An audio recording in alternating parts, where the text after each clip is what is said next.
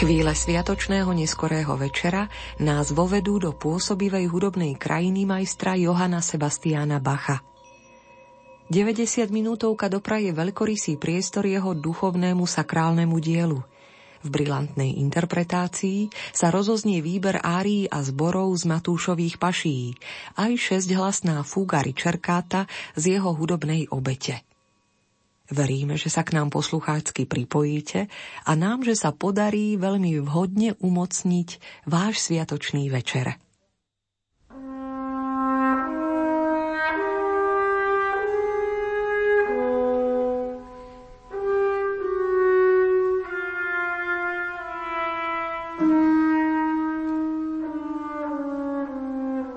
Všetky svoje vynikajúce výkony by sme pokladali za úbohé, keby sme mohli vstať z mŕtvych a vidieť nášho Bacha, ako všetkými prstami obidvoch rúk hrá na klavíri, ktorý vlastne obsahuje niekoľko kitár dokopy, alebo ako lieta po klávesoch kráľovského nástroja, ktorého nespočetné píšťaly sa rozoznievajú pomocou mechov – tu pohybujúc jedným smerom rukami a opačným smerom rýchlymi pohybmi nôh, vyčarúva celkom sám množstvo ľubozvučných zvukov.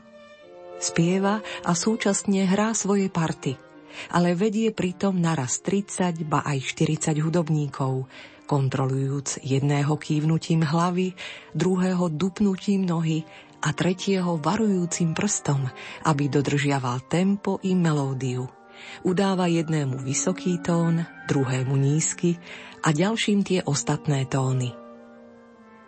Tento človek sám v záplave zvučných tónov má tú najťažšiu úlohu zo všetkých. Vie v okamihu povedať, či niekto hrá nesprávne. Je schopný udržať všetkých hráčov pohromade. Ak si niekto nie je istý, podporí ho a zabráni chybe. Rytmus má v celom tele – Citlivým sluchom vníma všetky harmónie a svojim spevom vedie ktorýkoľvek hlas. Takto v jednom latinskom komentári porovnával Johana Sebastiana Bacha so starovekým hráčom na kytaru nový rektor školy svätého Tomáša v Lipsku, v ktorej Bach pôsobil ako kantor, Johann Matthias Gessner. Hodnotenie sa síce vyhlo Bachovej rozsiahlej skladateľskej činnosti, No aj tak je veľmi zaujímavé, pretože poukazuje na rozsah Bachových muzikánskych schopností a súčasne aj na rozsah jeho povinností. Keď si uvedomíme, že tieto povinnosti neplnil len tento človek naozaj mimoriadných schopností, ale vyžadovali sa od každého kantora v porovnateľnom postavení, musíme vzdať hold hudobnej vzdelanosti a muzikánskym schopnostiam ľudí 18. storočia. Milí priatelia, hudobne si Johana Sebastiana Bacha najskôr pripomenieme nádhernou, hlbavou fúgou Richarkatov, šesťhlasnou kontrapunktickou skladbou z diela Das Musikalische Öpfe, hudobná obeď. Pre orchester ju upravil Anton Webern, hrá Mníchovský komorný orchester pod taktovkou Christofera Popena.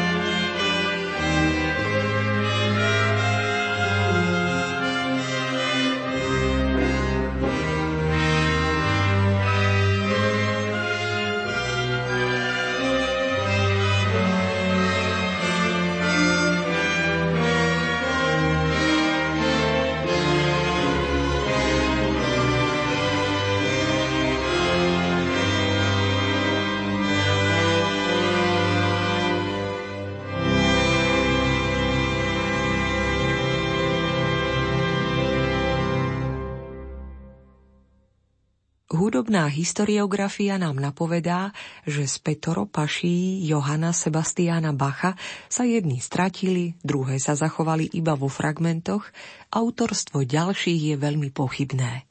Ostali dvoje, Jánove pašie a Matúšove pašie, najdokonalejšie diela nemeckej pašiovej tvorby. Obe sú oratoriálnymi pašiami, aké vyžadoval Bachov cirkevno-umelecký mecenáš v Lipsku – pre lepšie pochopenie v porovnaní s motetovými alebo chorálovými pašiami vyznačujú sa oratórne pašie väčšou rôznorodosťou a bohatstvom hudobných prostriedkov i foriem. Výpoveď evanielistu a jednotlivých osôb sa recitovala.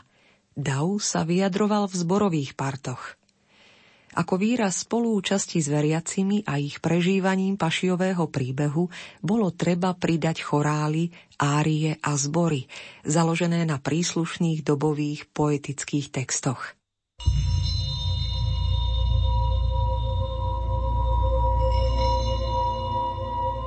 Hudobná analýza nás upozorňuje na to, že v Matúšových pašiách Johann Sebastian Bach nepodľahol módnym tendenciám vnášať do paší prvky svetskej hudby a preberať z nej operný štýl. Výrazne odlíšil biblický text, vpisoval ho do partitúry červeným atramentom od oratórneho textu básnika Pikandera – súkromne poštového úradníka v Lipsku vlastným menom Henriciho – nad ktorého prácou, ako sa zdá, sám bdel, lebo ho poznal ako autora dosť priemerných textov k viacerým svojim kantátam. Z tradície prebral Pikander vo svojej dosť jednoduchej a naturálnej poézii okrem hlavných osôb aj nereálnu postavu céry Sionu a s ňou spojený zbor verných duší. Johann Sebastian ešte viac odhmotnil túto postavu, keď zveril jej part viacerým solovým hlasom, duetám i zborom. Dramatický program Matúšových paší je subtílny a zároveň jednoduchý. Celok tvorí rad scén. Vo vrcholiacich, vypetých okamihoch sa rozprávanie prerušuje a práve uplynulé scény sa komentujú v koncentrovaných áriách, ktorým predchádzajú spevné recitatívy. Podobne sú stvárnené aj zbory, vyjadrujúce pocity veriacich. Výber zborových textov, premyslený a výstižný, je dielom samotného Bacha. Vyše 20 scén sa delí na tri veľké obrazy. Kristus so svojimi učeníkmi a posledná večera, Kristus na Olivovej hore a zajatie, smrť a uloženie do hrobu – Dramatickosť celej skladby, dokonalý súlad pašiovej histórie s náboženským cítením, s osobitným zrušením nabádajú k obdivu Bachovho umenia.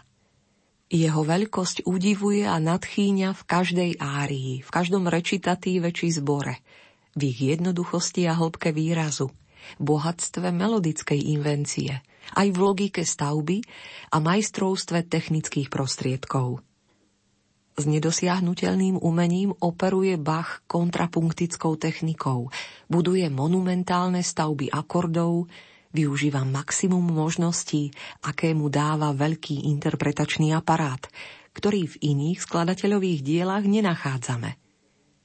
Dva štvorhlasné miešané zbory, chlapčenský zbor, dva orchestre s organom a čembalom, šesť solistov, soprán, alt, tenor, dva baritóny a bas – Matúšové pašie, ktoré Johann Sebastian Bach predviedol poprvýkrát na Veľký piatok 15. apríla 1729, nevyvolali väčší ohlas. Úspech zaznamenali toho istého dňa o tej istej hodine v inom lípskom kostole pašie priemerného a dnes už úplne zabudnutého skladateľa Gottlieba Frebera. Súčasníci nemali pochopenie preto, čo bolo Bachovým ideálom – pre spojenie starého s novým, v tomto prípade prvkov starých chorálových paší s oratórnym štýlom. Vtedy bol módny typ talianského oratória z príbuzneného z operou. Bachovo originálne dielo bolo iné. Pre väčšinu poslucháčov bolo istou zaujímavosťou, na ktorú sa čoskoro zabudlo. Matúšové pašie veľmi dlho odpočívali v archíve. Začal sa o ne zaujímať až mladý Felix Mendelssohn Bartoldy a uviedol ich v Berlínskej Zink Akademii na sté výročie od ich prvého predvedenia. Úspech bol obrovský a rozhodol nielen o znovu objavení samotných paší, ale aj o celej Bachovej tvorbe. Od tohto prelomového dňa od 11. marca 1829 sa stali jedným z najväčších, stále znovu objavovaných, priam nadčasových hudobných klenotov celého nielen európskeho priestoru. Milí priatelia, v nasledujúcich minútach sa rozoznejú vybrané ária zbory z Matúšových paší Johana Sebastiana Bacha – zaznejú v podaní solistov a zboristov telesa The Monteverdi Core, sprevádzajú anglickí barokoví solisti pod taktovkou Johna Eliota Gardinera. thank you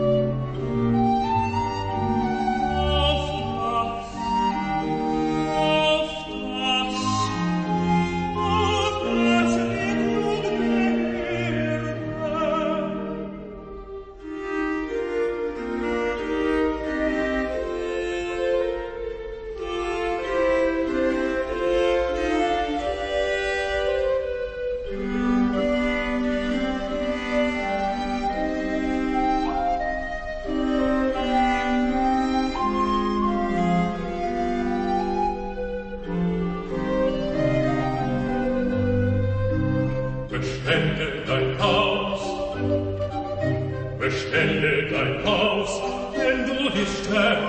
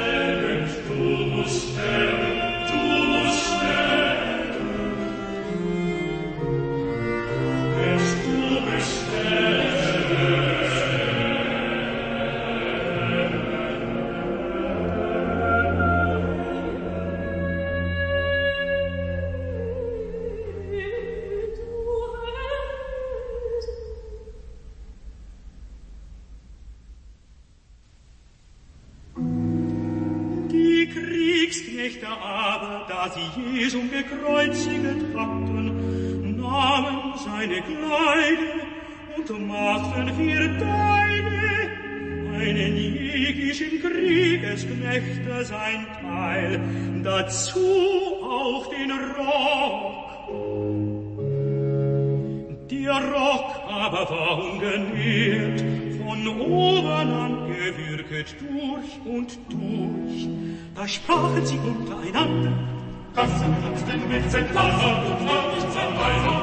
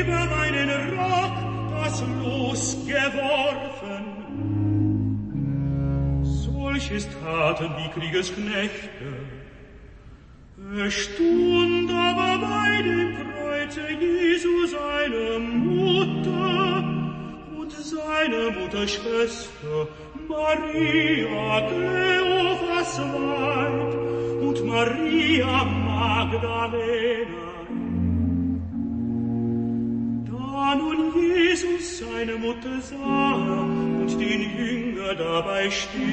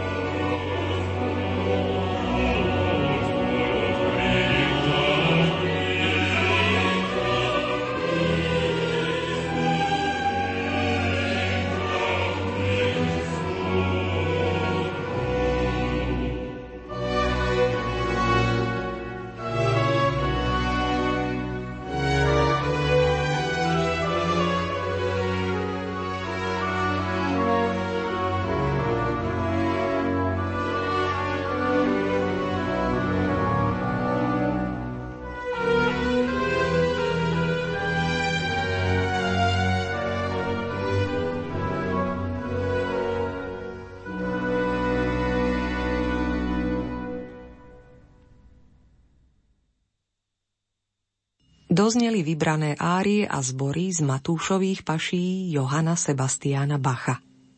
Spievali solisti a zboristi telesa de Monteverdi Corps, sprevádzali ich anglickí barokoví solisti pod taktovkou Johna Eliota Gardinera.